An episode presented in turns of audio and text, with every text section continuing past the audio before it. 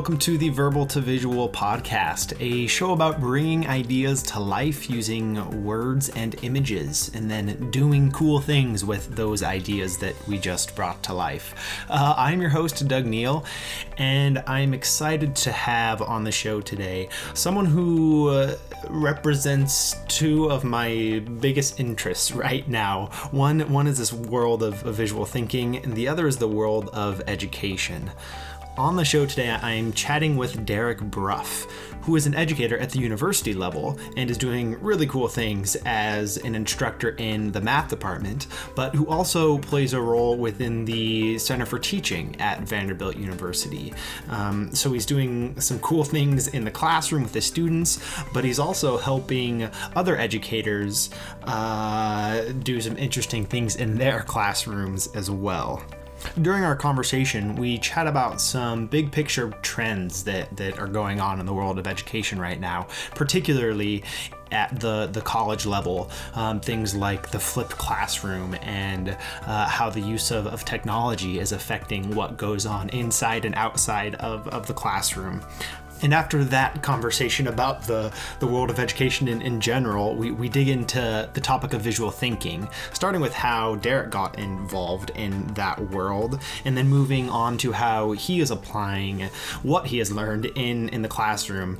As I mentioned, both as an instructor, but then also in his work with other instructors. So I think this is going to be a really great episode for those other educators that are out there and that are interested in incorporating more visuals into their classroom. But there's some really great stuff in here also for those that are working to develop this skill of, of visual note taking, of, of sketchnoting themselves. We get at some of the core ideas of visual note taking, of visual thinking. Um, and talk about them in, in, a way that I, I hadn't heard before. Derek has a lo- really cool perspective, and, and I like the way he approaches this topic. So there are some revelatory things that came out of this conversation for me, and I, I hope that you find the same. To follow along with this conversation, head on over to verbaltovisual.com slash episode 16, where I have shared some sketch notes that I took of our conversation, as well as a ton of links to all of the books and resources and, and things that came up during our conversation. So head on over there to, to check that out, and let's dive into the conversation. Derek Bruff, welcome to the Verbal to Visual podcast. Thanks for, for joining us today very glad to be here. So let's let's start with kind of the the basic question of um, who who are you and and what do you do? Um, that yeah, that's a that's a good question. Um, I, I uh, uh, sometimes have trouble describing this even within the university setting. Um, so I'm Derek Bruff. I'm the director of the Center for Teaching at Vanderbilt University. Um, that's my my primary job here. I'm also have a secondary appointment as a senior lecturer in the math department. Um, that one's a little easier to describe. Um, I, I, I, have a PhD in math.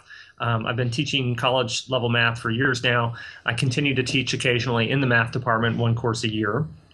Um, my main job, though, is running the Center for Teaching here, um, and so uh, our, our mission is to uh, enhance the, the the teaching that happens here at Vanderbilt.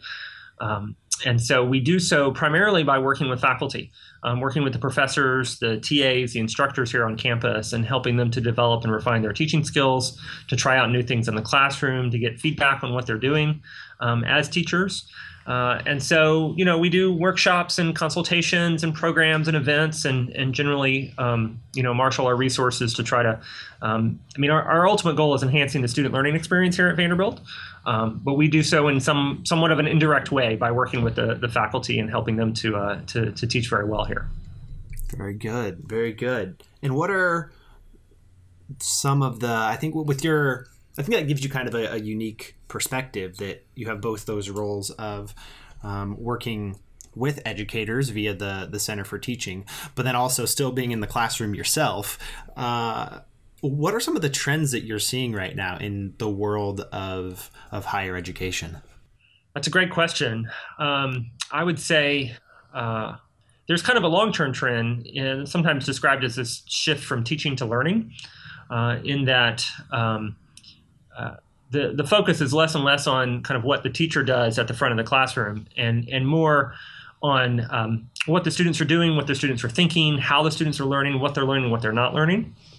And so I think that's a pretty exciting uh, shift. A lot of that is fueled by um, you know just increasing understanding of how learning works um, and how people learn, uh, and um, leveraging some of that research, that cognitive science research, that psycho- psychological research um, in the teaching that we do.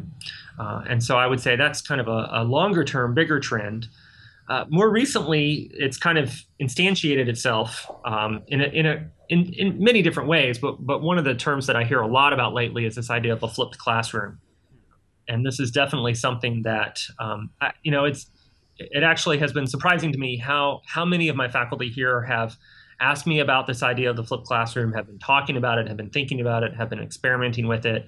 I mean, I've been doing this kind of work for over a decade now, and I haven't seen any other pedagogical well, buzzwords or trends or ideas um, kind of propagate as fast as this flipped classroom idea. Hmm. so, so describe for our listeners what exactly a flipped classroom is. Uh, so the kind of classic model is that you know in in in in certain courses, this is most common in the sciences, but it happens in other fields as well.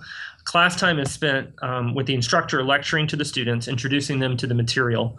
Uh, and then students go off after class and they work through problems and homework sets, maybe write papers, and try to kind of make sense of all that information that they were introduced to during class. The, the flipped model kind of, well, flips that around a little bit. And so the idea is that students get that first exposure to material before they come to class, either through reading their textbook or increasingly through some type of online video content, either made by the instructor or maybe curated by the instructor. Um, and so they, they come to class having some exposure to the material. And then class time is spent in a more active way, uh, having students kind of do what they used to do outside of class work through problems, talk to each other, get feedback from the instructor. But the idea is that, you know, if you think about, you know, here at Vanderbilt, I'll teach a Monday, Wednesday, Friday class, 50 minutes a day, three days a week. I've got 150 minutes of FaceTime with my students, right? Where we're all in the same place at the same time. And so I think at the heart of the flipped classroom is this idea of how can we make the best use of that time.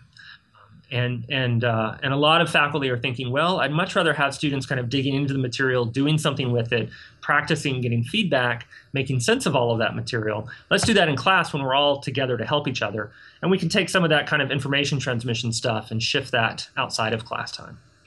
Uh, and so I'm I'm seeing a, an increasing number of faculty, particularly in the sciences, but again elsewhere, too, who are kind of embracing this model. Um, some of them are a little intimidated by it. You know, if I'm not going to be lecturing in class, what am I going to be doing? Right? They've got to come up with a, a new game plan for class and a new way of thinking about their own role as an instructor. Other faculty are really excited. They're they're glad they don't have to kind of spend their whole class times lecturing anymore. Um, they can now uh, kind of do the kinds of interactive work with students that really excite them.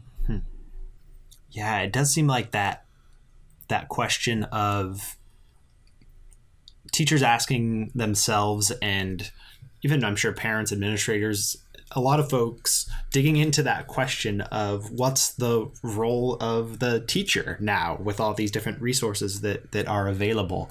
Um, and yeah, I, I see that the the flipped classroom is, is one of the examples of ways that are experimenting, how folks are experimenting using the tools that are available to, in some ways, uh, shift the way the learning process is going. And that maybe that example does seem like one, I guess, kind of a, a small tweak to the system as it currently exists. Uh, have you noticed any other trends that are I guess more radical shifts away from the system as as we've known it due to all of these these tools and technologies that that are now available? Ah wow. Well uh, you know i would say for a lot of faculty the flipped classroom is a is a pretty radical shift actually Um, and, uh, and, and I would say I, I, should also clarify this idea behind the flipped classroom that you have students get some first exposure before class and come to class and do more active things. It's not new, right? I mean, the the buzzword is new and the energy around it is new, um, but certainly folks in the humanities and an English class, this is this is how they teach class. Actually, students do the reading and come class and discuss.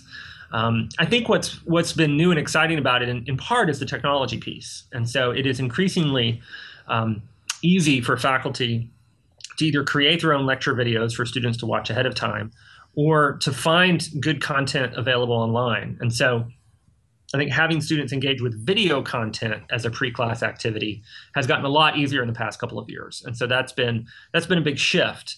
Um, and I think if you want to talk talk revolution, um, I, think where where I see a lot of um, worry and excitement, uh, depending on who you talk to, is this idea that you know if if mainly what a student gets at a university is is lectures in the classroom, um, increasingly they can find that on their own outside of class online somehow. There, there's really great lecture-like video content online available in many different places, right? Between TED Talks and the Khan Academy and all these free and open online courses that are being launched, there's a lot of content like that out there. And so I think more fundamentally, universities are having to kind of grapple with this question. Well, if that's not what we're doing, right? W- what value do we add to the learning experience beyond um, explanatory lectures, right? Um, uh, and so, uh, uh, and that's where I think we're starting to see, um, like I say, some excitement, but also some worry um, as universities are trying to kind of reposition themselves in this new landscape. Um, and, and make sure that they, they really can add a lot of value beyond just that kind of transmission of information. Um, transmission used to be a much harder challenge than it is now, certainly. Um, and so a lot of universities are thinking very hard about about what kinds of interactions they have among students and among faculty and students um, that really add value to the process. And so the flipped classroom is kind of one version of that, is a way to kind of think about the classroom as a space where this can happen. Um, yeah. Hmm. So I would I, I would like to uh, get into some of the ideas around visual thinking and, and visual note taking because that's how I first uh, came across your work. And as I envision the the audience for for this podcast and the folks that are interested in, in learning the skill of of sketchnoting of visual note taking I've, I've seen a relatively high proportion of those people being college students. Um, so it's interesting to think about both the development of, of that skill in the context of some of these trends going on in, in higher education.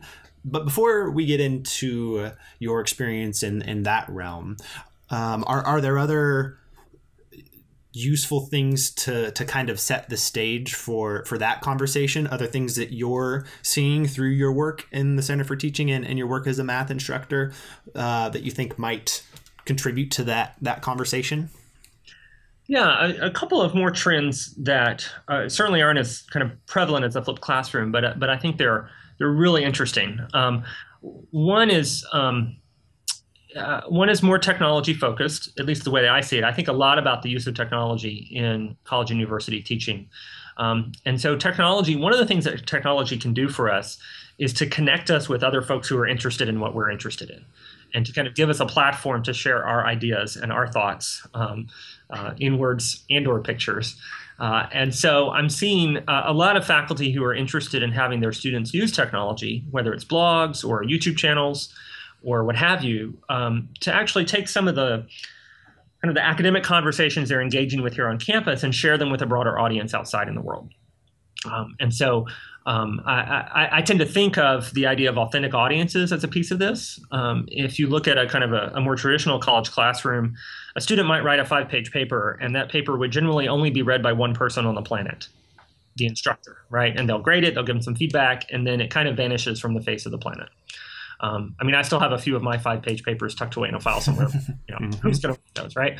Um, but uh, increasingly, I'm seeing faculty who who realize, well, you know, what if we had students actually writing for a real audience out there um, that was um, either either within the classroom, writing for their peers, or within the campus, you know, writing or kind of more generally producing things um, of value around campus, or maybe even beyond that, and writing for a, for a, much more public audience. And again, with technology, blogs, video channels, things like that, this is a lot easier than it used to be. Um, I mean, I remember in fifth grade, I had to write a letter to to the editor of my local newspaper. Right, that was the only kind of non-academic audience I ever wrote for. Um, but now, you know, you set up a course blog and ask your students to start writing about what they're learning about. And odds are there's some folks out there who are interested in hearing what they have to say and maybe even kind of starting the conversation.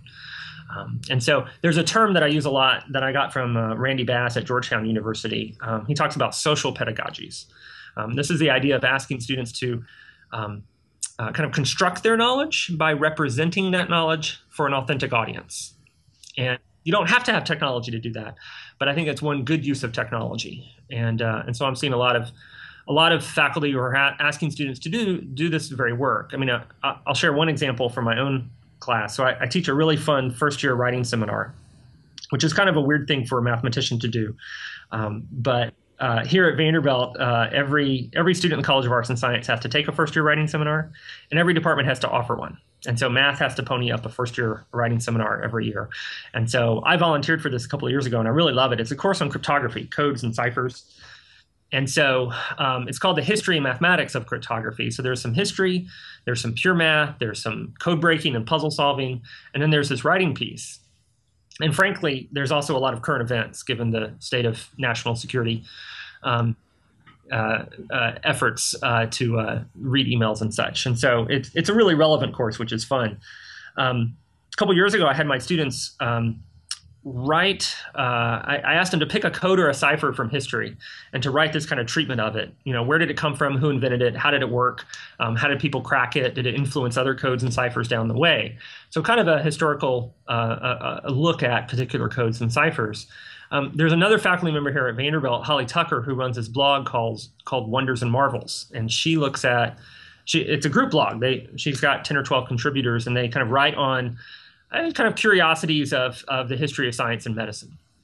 And so my students' work kind of fit to her blog. And so I invited, she invited my students to actually submit their writing to her blog. And uh, she gave them feedback. And you know if they if they made the changes that their editor suggested she would publish it um, and so uh, about half of my students kind of made it through that whole process right they, they submitted their work to me and i graded it and, and and that was fine but half of them kind of pushed forward and got it got it up on her blog um, she has, I think, like 6,000 readers a month for her blog, which is pretty cool. Yeah. Um, and so my students, these were, you know, 18 year old freshmen who were kind of writing for a very public audience who was very interested in, in the stuff they were writing about.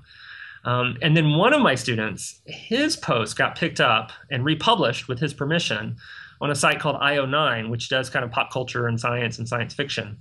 Um, and they have, I don't know, six, 60,000 visitors a month. I mean, six, I mean, just gobs and gobs of people.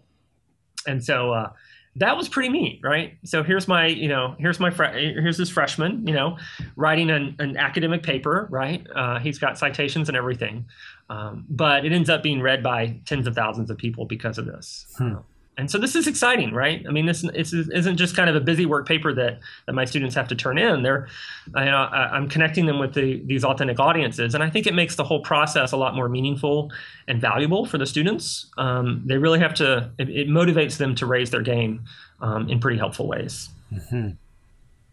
Yeah, I'm, I'm I'm seeing the direct analogy, kind of like how you mentioned writing to your was it your local newspaper? Is that who you connected with in your uh, early school days at some point. I, I kind of remember that same idea of that being kind of the only way to get yourself out of the classroom and, and do work as a student that is seen outside of the classroom is within your local community.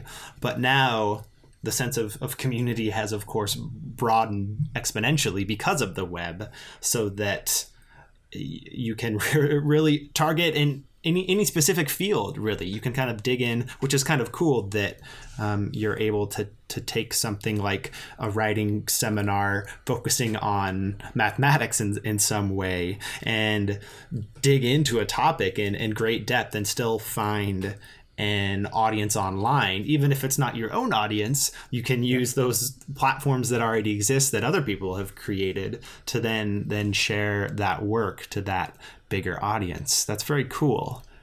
What um yeah what what have you seen what sort of reactions do you have you seen in students those who go through that that process and and get their work out there both kind of the immediate reaction and then if you've seen any anything that kind of comes down the line for those students that resulted from that that opportunity? And it might be too early to to know how that has a long-term impact but i'm curious what what you've seen so far yeah um, I, yeah i don't know that i can speak much to the long-term impact i mean I, I'm sure at some point later I'll, I'll think of an example, not from my own course because that was only a couple of years ago, but um, perhaps from other courses. But um, I think for students initially, and for some of them, this you know this kind of approach.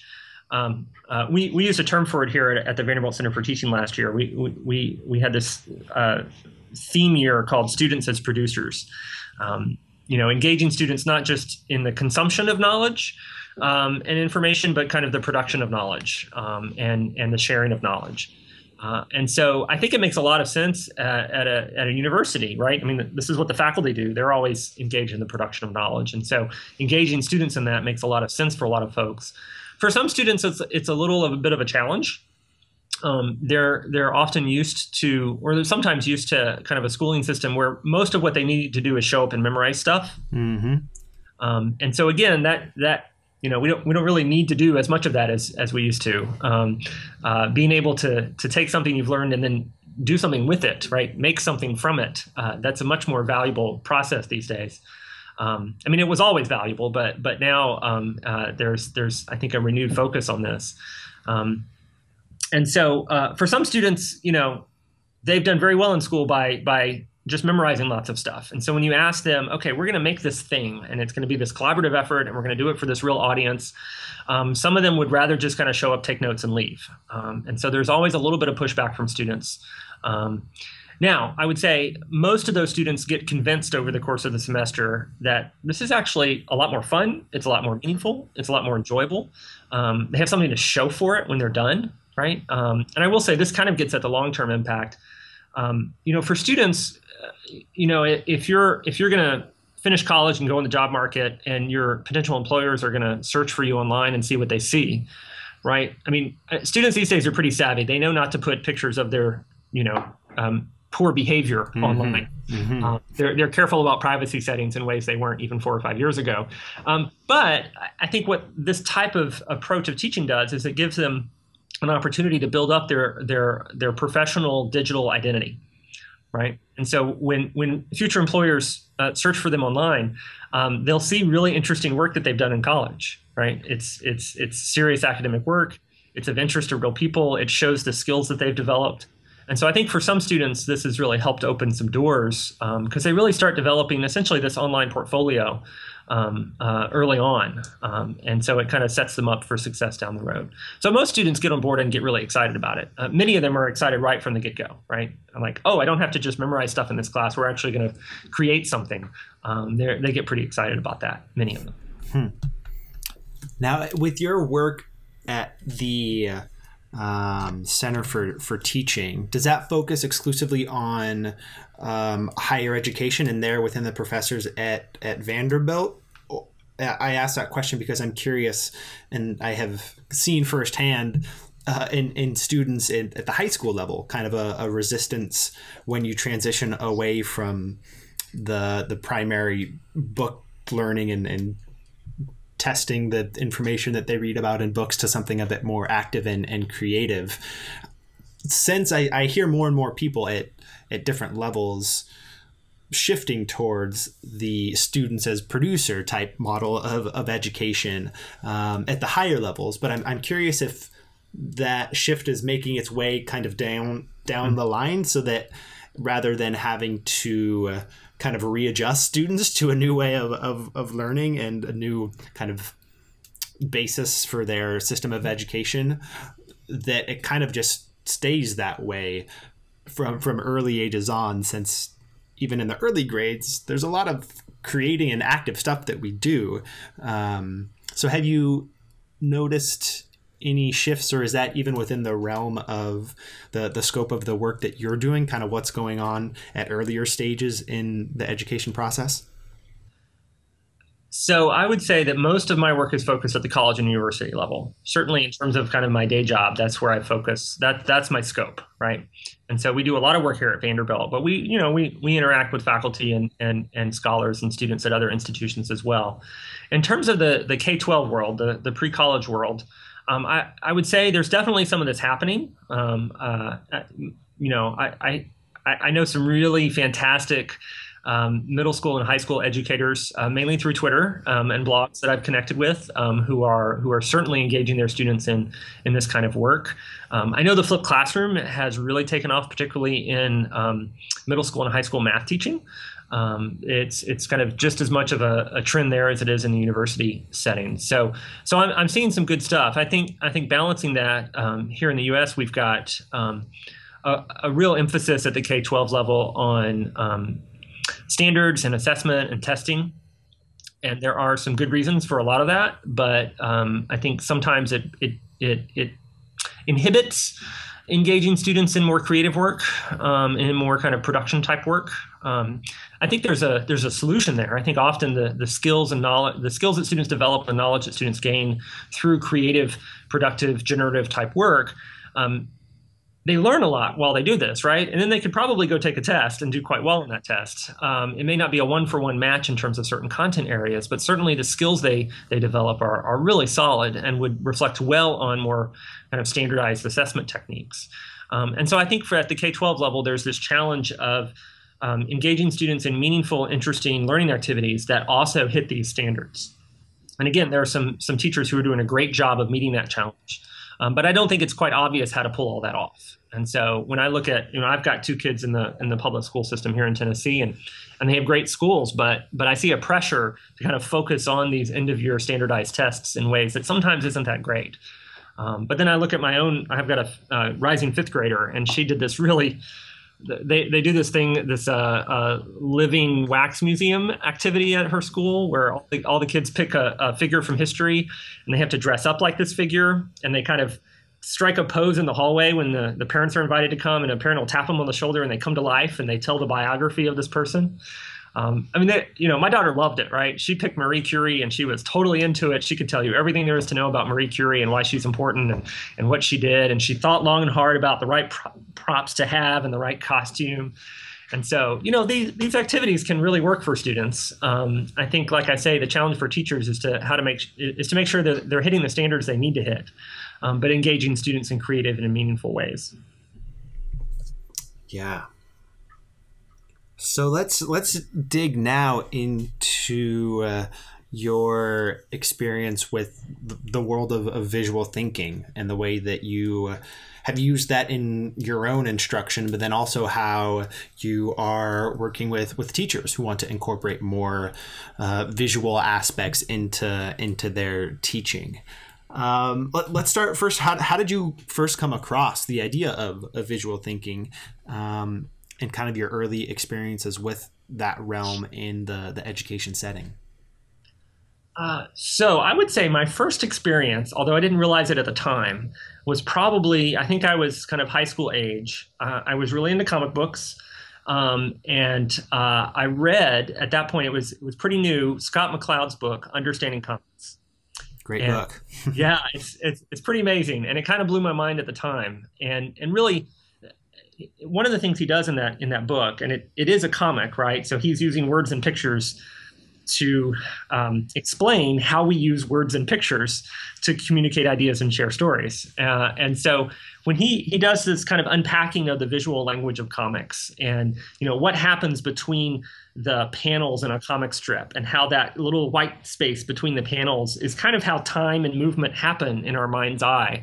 Um, just brilliant stuff. Or the um, the use of uh, kind of more cartoony characters um, as as kind of a, a way to engage the reader because anyone you know Charlie Brown has so few actual features to his his look right he's just kind of a round head with some hair um, that it's easy for people to kind of see themselves there. Where if you have a highly rendered, uh, very detailed figure in a in a comic, it's obviously someone else, right? It's obviously not you.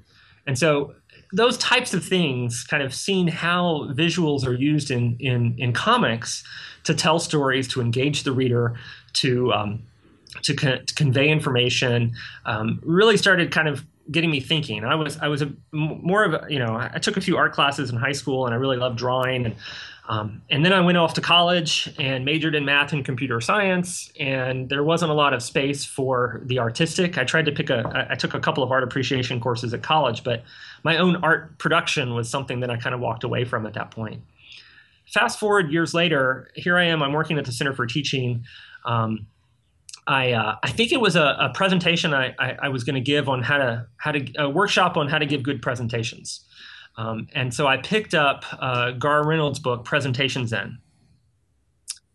And, uh, and, and he's got great advice in that book on how to give a more visually interesting presentation. Um, and so the way that he talked about using photos, particularly to convey um, kind of to use them as as uh, as as metaphors, right? So you have this kind of hard concept that you're trying to convey. You find the right visual metaphor to help your audience understand it, and then you find a really beautiful photo that kind of captures that visual metaphor for you. Now, when you're standing up in your presentation and you're talking over here, and you have this beautiful photo up on the screen behind you, you've got these kind of two streams of information coming at your audience, and and the visual metaphor helps your audience member actually understand what you're saying and remember it because they've got not only your words but this picture to hang on to in their in their mind's eye. Um, and so that kind of opened up the door to thinking, okay, there's a lot, particularly in higher education. Um, it's not true of all disciplines, but for many disciplines, they're highly verbal, right? We talk, we write, we talk, we write. This is what we do in the classroom. This is what we do in our scholarship. Um, I think there's a real opportunity for a lot of higher education faculty to embrace the visual a little bit more and to use it to help students understand things, to remember things, to have students engaged in visual production activities that help them learn. And so that kind of got me going on, on this idea of visual thinking and visual learning in higher education. Uh, and so I started doing more reading. I connected to some folks here on campus. Um, there's this uh, really fantastic graphic facilitator, um, Peter Durand, who's based here in Nashville and, and has worked for Vanderbilt in the past.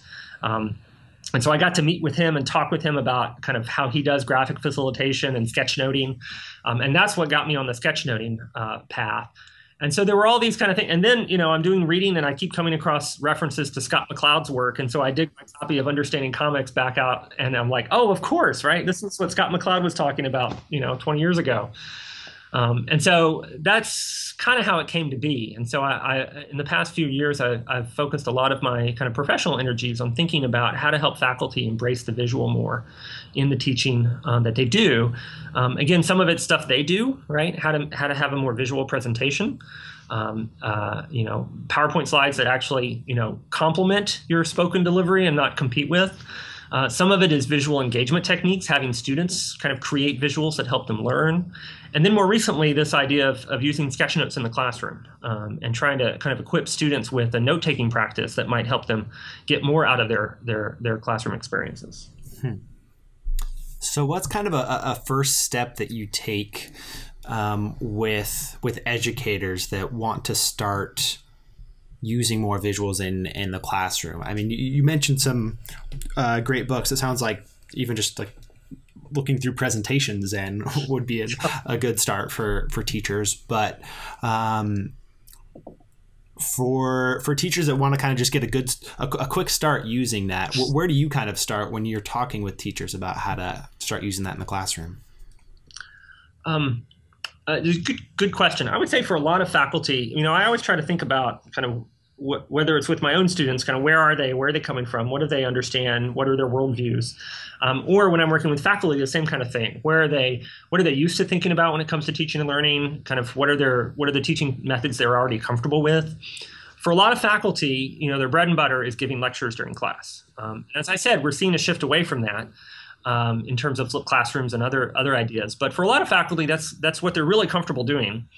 Um, and and I will say when when we as a center give a workshop on how to give a good PowerPoint presentation, we get really good attendance. Right, this is something faculty are looking for.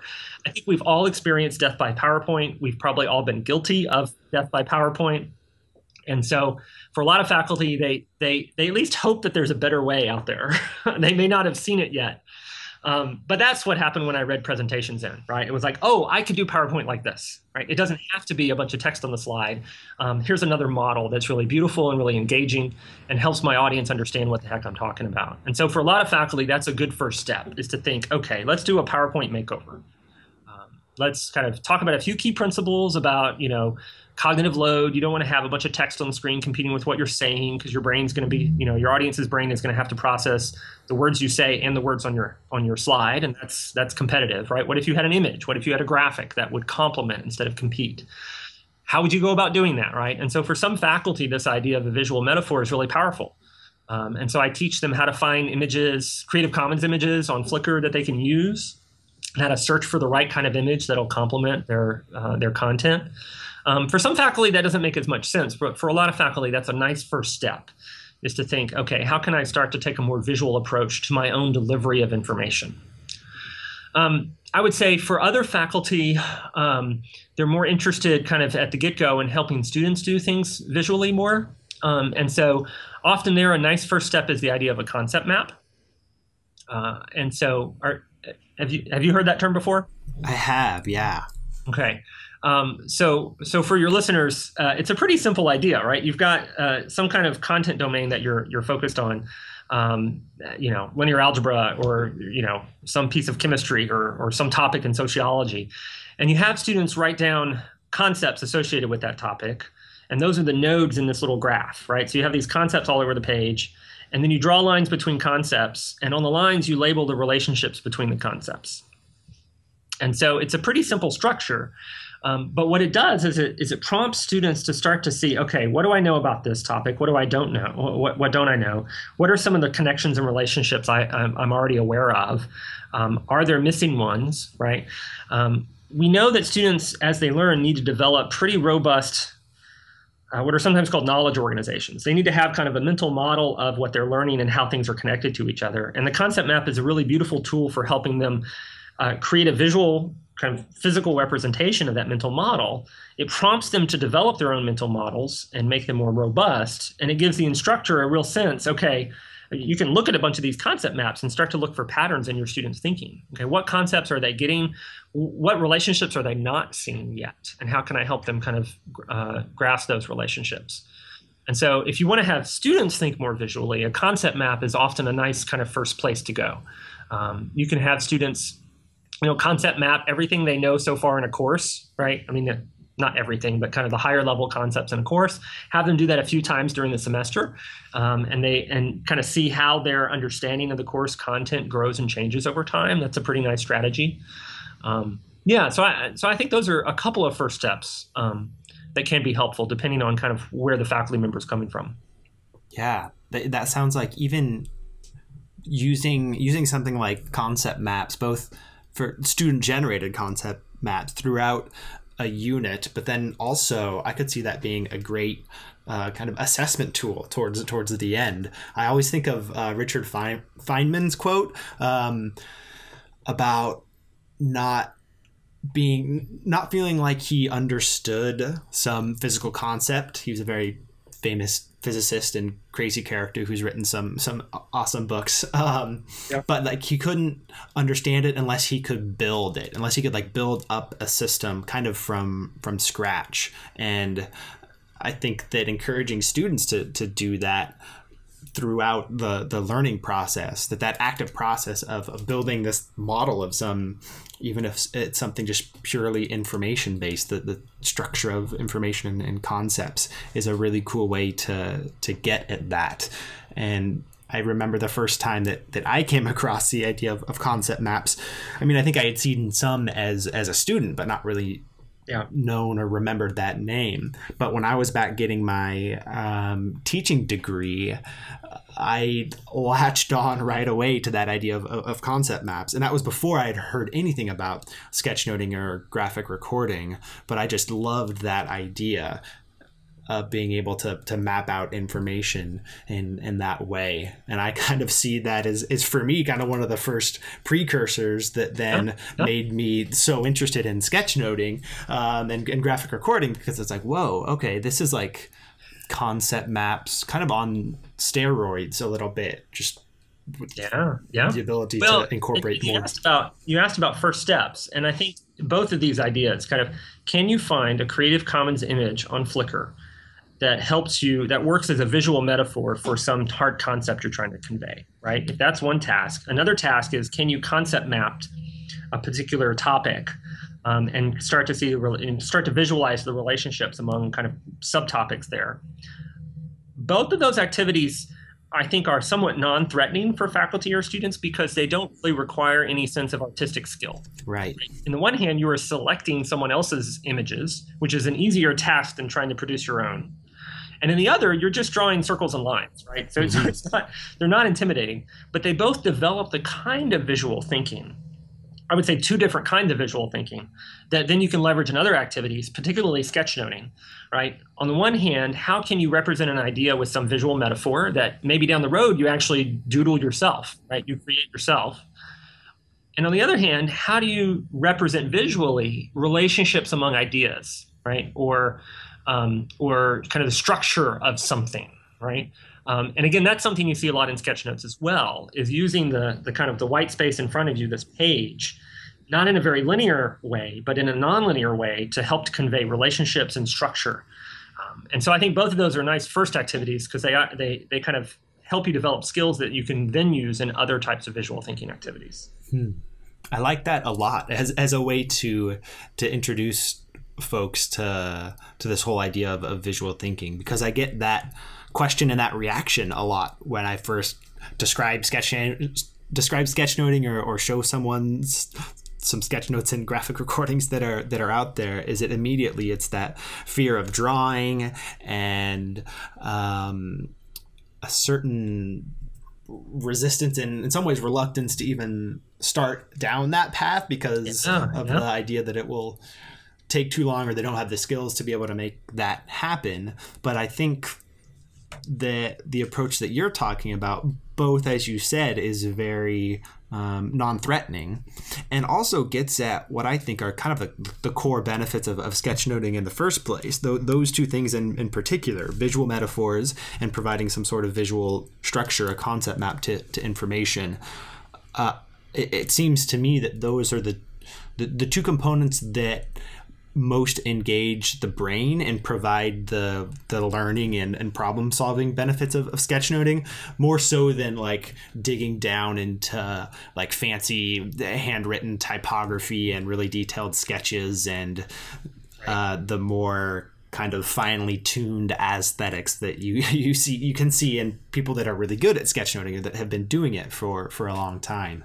Um, do you do you agree with that? That those kind of two components are when you think about kind of sketchnoting and graphic recording in, in a broader sense that those are two of the the biggest st- strengths in terms of the the benefits of of engaging in sketching out ideas in that way visual metaphors and then the kind of getting that structure down I would say yes. I mean, the, the, those to me are, are kind of the, the two big kind of components of visual thinking um, that Sketchnotes brings out. And as you say, a lot of folks are intimidated. And I would say, to get back to the kind of producer comment, right? So, so I think Sketchnotes are primarily, you know, I do Sketchnotes for me first because they help me understand and remember and see structure.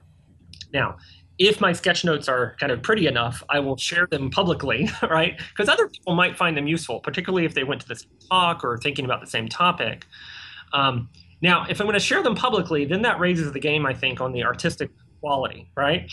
And so what that means, though, is a lot of sketch notes you see online are ones that are actually kind of pretty. Right. Uh, and so that can be intimidating for folks. I, I, I got to lead my first workshop for faculty on sketch notes at Indiana University um, back in April. Um, and I realized kind of halfway through that I was, based on the reaction from the faculty in the room, I was sharing too many pretty examples. they were all mm-hmm. intimidating. Mm-hmm. And so I thought, okay, next time I do this, I've got to I've got to show some some sketch notes that that aren't kind of made to be shared, showed publicly, right? Um, but are still helpful because they do this these two things, right? The visual metaphors and the structure. As I told those faculty, we all have a third grade art education, right? we may have more, but we pretty much all have at least a third grade art education. And if you're just doing stick figures and circles and lines, right? all you need is a third grade art education to do that. And that's how you get the value out of these two types of visual thinking. You can do that with very simple drawings and diagrams, um, but you still get the you get to that visual metaphor, you get to that kind of structural piece. And I would say also, um, you know, if you, if you think about uh, I know you're familiar with Bloom's taxonomy, right? This idea of kind of categorizing different kinds of educational uh, outcomes. And there's a couple of categories in Bloom's taxonomy that we hear a lot about. One is helping students understand things, and then the other one is kind of the analyze level, where where the way I see those is is at the understand level, you're really taking one concept or one idea, and you're seeing if students understand it at a, at a deep way and can and, and can make sense of it. At the analyze level, the question there is, can students put things together? Right. In the old version of Bloom's taxonomy, it was called synthesis, which I think was maybe a, a little bit more descriptive, but it's really about the relationships among things. Um, and so if you're talking about one idea, one concept, then a visual metaphor is a useful tool often for helping you kind of grasp that concept and remember it. If you're talking about the relationships among many ideas, right, that's the analyze level of Bloom's taxonomy. And that's where you get to these knowledge organizations, to the structural piece. Um, and again, visual thinking can help with that as well too. So, so I think it maps on quite nicely to some, some very common educational outcomes that a lot of, a lot of instructors w- w- would make sense of. Yeah, I like I like that, and I think that I, am finding this conversation very interesting on on many levels. Uh, because I think that though I, have seen, I feel like I've spent uh, quite a bit of time just looking at the resources that are out there They're currently related to, to visual thinking. Um, great overviews of of this this topic um, in, in teaching people kind of the first steps in starting to to sketchnote. I'm thinking of like Mike Rohde's the sketchnote handbook, Sunni Brown's A Doodle Revolution, um, pretty much all the, of, of Dan Roam's books. But I hadn't as, as I've read those books and as I've thought about how to incorporate those ideas into the educational setting, I think you you, you have explained the the connection between those two better than than anyone I, I have heard so far. Um, so it's it, thank you for that for one, and, and, and, it's great well, to see. I think see those two fields merging together because the idea of, of visual learners has been around for years in the education community. And one of the folks I chatted with on the podcast a number of episodes back, Paula Wilkes, talked about how 20 years ago she was kind of teaching her her I think it was fourth or fifth grade students. Some starting, I guess, kind of the two the two main things that, that you just mentioned. One, developing some basic visual metaphors for individual concepts, uh, but then ways to combine those visuals into a map that shows the the structure of of information. Um, so I imagine seeing it'll be interesting to see as those to continue to merge and as more individuals via those books that I mentioned start to doodle more and, and share some of their their yeah. work and more educators see easier ways to incorporate that into the classroom just kind of where that will will go in the future is kind of an exciting thing to to think about. Yeah. Well you mentioned Dan Roam. I just wanted to second that. Now that i think about it i would say it was his back of the napkin book that helped me especially with the the structural piece of it, right? I mean, he's uh, he's less about the visual metaphors and more about representing kind of complex relationships and connections through some visual structure. And so, I think for for listeners who who already know about concept maps but are perhaps looking for other schematical approaches to to making sense of things, Back of the Napkin is a great read for that. Dan Roam's got tons of ideas for how to think about different types of relationships and how to represent them visually. Um, the other resource I might point to is, uh, and again, uh, I, I, I, don't know, your, your questions are helping me clarify these kind of two different strands in ways that I hadn't really thought about before. Um, another piece um, that I ran into several years ago, this other tool called uh, Visuals Speak, hmm. which is hard to say. Oh, yeah. It, describe that. I think I know yeah, what you're talking so about, but describe uh, that. Um, it's a, it's a well, very well curated set of, I think, about 200 laminated photographs. And they're they come in different sizes right? Some of them are three by five some of them are eight by ten. Um, they cover all different types of um, topics. There's photos of nature there's photos of technology there's photos of people. Um, and uh, and the idea is that you can kind of walk into um, I, I, think of a classroom, although I'm, I'm, sure they're useful in other settings, is to walk in a classroom and ask a ask a question that requires students to kind of do this kind of metaphorical thinking. Um, and so, uh, and then you you kind of you you you lay out all these 200 photos, and they've been curated for this kind of task, right? So there's so much diversity in the photos that students then just kind of sift through the pile of photos and try to find an image that speaks to them in some fashion. Um, and so I've used this with, uh, uh, we did this at freshman orientation a couple years ago with a group of students I was working with, right? What, what are you worried about college, right? Or what do you think college is going to be like for you? And they had to find a photo that kind of represented that idea. I mean, it could be a it could be a literal representation, right? Uh, uh it, you know, could be I don't know, lots of different. It could be a photo of a classroom, right? It could be a photo of a classroom with students in it, um, or uh, uh, I know one of my favorite photos in this collection was this guy, and he was he's on a beach he's totally not dressed for the beach. He's got this like heavy kind of cargo pants on and a big vest. He's got a metal detector, right? And he doesn't fit in at all because he's doing something else on the beach, right? He's looking, he's, he's metal detecting, right? He's not sunbathing. Um, and it's just this beautiful photo of someone who's passionate about what they do and are probably really good at it, but it's a little quirky and a little odd. And so that, for some students, that's kind of what they feel college is going to be like. They're, they're going to be the kind of the oddball on campus anyway, you can ask lots of different questions about it, right? I'll, I'll use this with, with new teaching assistants and say, uh, what is what, is it like to be a teaching assistant? What, what do you think it's going to be like to be in a teaching assistant? And then you have to find a photo to represent it. Um, and so, again, it gets at this visual metaphor idea. And it's also really nice because students don't have to create their own image. They can select from a well curated set of images um, that are likely to speak to them. And so, so cognitively, it's it's not it's not as challenging of a task but it still taps into this kind of visual thinking, visual metaphor idea. Hmm. That's great. Yeah, that sounds like a very useful resource for really just about any activity that, that you do in the classroom. I'm I, I just flash back to uh, my my student teaching experience, um, getting my uh, ESOL certification, so also known as like ESL. And I remember being in a middle school classroom and gosh, I'm trying to remember all the details, but I I remember just cutting out.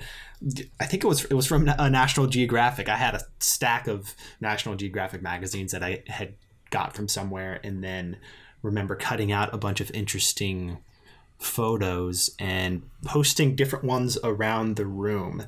And I think at first, just having students go around and and these are students that have varying levels of, of English proficiency um, even just brainstorming the individual words that come down that come to mind when they they see those visuals. And then i think we took each of those and then wrote a story or, or, or did something with that after that that brainstorming process. But the variety of ways in which you can use a single image, incorporate that into your lesson, or use that as a starting point for students to then leap into their their own thing that combines their personal experience and then whatever kind of content you're you're working on that that time during the lesson. That's a that's a powerful tool, I think. Yeah, it's it's great fun, and then you, you know you have students select the image that speaks to them, and then you go around and have them share why did you pick that image, right? And so yeah, and a lot of times it depends on the question you're asking, but a lot of times um, it really is interesting how they draw on their own points of view, their own personal experiences, their own history um, to make sense of these pictures. Uh, so it's you know it, it can function in a lot of levels um, to help them think more visually, to help them understand the content better um, to, to you know foster a sense of community in the classroom as students are kind of more willing to share now that they've had this opportunity to do so in a pretty pretty safe manner right? They don't they don't actually have to tell their own story but they can if they want to. And they have this prop they can kind of use to to help them tell, tell their story. And so for some students it makes them a little bit more willing to share something a little more mm-hmm. i like that. I like that. So um, what else are you are you seeing? Is there any other uh, topics that have come to mind throughout this this conversation, whether it be related to um, kind of the first part of this conversation about the what you're seeing in, in higher education, or things related to incorporating more visual thinking and visual tools into into the classroom. Um, other other topics or, or things of interest that have come to mind? Yeah, well, I'll try to pull together a couple of threads here because if you go back to Bloom's taxonomy, there's there's not a strict hierarchy, but you know, you, you want students to remember things, to understand things, to apply what they know to solve problems. Then there's the analyze level. There's the evaluate level, right, where they're kind of using the standards of your discipline to kind of judge quality of something. And then there's that create level, right? And this gets back to the students as producers idea. Um, how can we engage our students in more creative activities where they are kind of producing or making something that may be interesting beyond the confines of the course? And there too, I'm seeing some faculty explore more visually oriented uh, creation activities, right? And so, and again, I think given the role of visuals, we see just the role of kind of multimedia, multimodal content that we're used to experiencing online and on our TVs and wherever we see. Um, you know, having students just write something, right? Now, don't get me wrong, writing is incredibly valuable, but I think for for a lot of faculty and some students and some courses, having a more multimodal kind of audio plus visual, um, textual plus visual production is, is more interesting and, and more shareable in some sense. And so let me give you a concrete example. Um, so I was teaching a stats course, a statistics course a couple of years ago. Um, and frankly, it was like, I don't know, the third or fourth time I taught this course, and it was getting a little boring. And I wanted to add um, a new topic to the course, and that was data visualization, because that's something I see more and more these days of really clever ways to visualize data and tell stories with data and make sense of data um, uh, through different visualization techniques. Um, and so I had my students as their final project. Um, previously, what they had to do was to find some data set, do some statistical analysis, and try to answer some interesting questions. And they would write this, you know, five to six page report um, where they shared their findings. This time around, I had them make an infographic. And so they had to construct uh, a visual representation of uh, their statistical project. Um, and they had to try to think about not only just how to engage the audience and make it look interesting, but how can you use things like uh, positioning or color, right, or size of something to convey meaning, right? And really, and this is a math course, right? So we're not talking visual metaphors here. We have to be pretty pr- precise in how we do these things. Um, and so, but it was a really, I think, an interesting exercise in using visual thinking um, uh, to create something, to produce something that again could be shared because infographics are kind of designed to be shared and distributed online. That's where you see them. Um, and so having my students do this kind of creation level activity um, to do so in a public fashion, right? All the infographics got posted on my course blog, um, and I would share them with my Twitter network so people could see these kind of interesting projects that my students were doing. And there, I think there was a, a, a, very particular role for the visual that was um, not only engaging to my students, but also very relevant to the particular course content that I was dealing with. And so when I think about faculty who are having their students do this kind of students as producers work, sometimes they go in the visual direction in ways that are really specific and, and appropriate to their their discipline and their course content. That's great. That's great and highly highly relevant, highly useful and I mean, look at any social media stream, be it Facebook or Twitter or Instagram or, or, whatever. And one of the high percentage of things that you see shared are all these different types of, of data visualizations out there. Um, that's very, very cool. Have you looked into the, the work of Edward Tufte? Absolutely, yeah. Okay. Yeah. I'm really curious. I've seen a few of his things, and I, I, don't think I have one of his books yet, but he's on on my reading list for yeah. um, expanding my awareness of what's going on in, in this realm. And also because well math was one of the subjects that that I was was teaching at the high school level. And I like the types of things that, that you were describing. Um, what's been your experience with with Tufte's work? Oh, it's it's it's kind of mind blowing, right? And again, I think this is an area where uh, we're used to seeing certain types of charts and graphs that many people can produce with some efficiency in Excel or another spreadsheet program. Um, but if you've got really interesting data and really complex data, then often you need something beyond just the normal, you know, bar graph or line graph to help people kind of make to help yourself make sense of it, right? Sometimes it's not just about pre- presenting or sharing; it's about kind of sifting through the data and trying to find patterns and stories there. Um, and so I think I would also say again for for humanities faculty, for social science faculty, the visual metaphor often kind of works really well for them. For the science and math and engineering faculty, they're not so much into the metaphors, right? But if you share with them something like Edward Tufte's work, and they start to kind of see, oh wait, I could do a lot more visually with data um, then they get really excited. Um, it's it's really hard work, right? I mean, these the sophisticated data visualizations are not easy, and they take a lot of visual creativity and a lot of understanding of the data and the content itself. Hmm. And um, I imagine the tool, the data visualization tool, as well, with a little bit higher barrier to entry than right something like a PowerNote or keynote right exactly exactly um, but i would say for again for some disciplines and some faculty that's a that's a much more interesting and relevant way to kind of bring the visual into what they're doing um, you may have seen another another person to look for in this area is Hans Rosling. Uh huh. Yes, He's I saw his talk. the coolest TED talk ever. Yep. Um, and the way that he'll take you know a five dimensional data set right? And he, uh, there's one where he talks about um, uh, life expectancy, uh, fertility rates, um, and then he's got those numbers for a number of countries over a long period of time.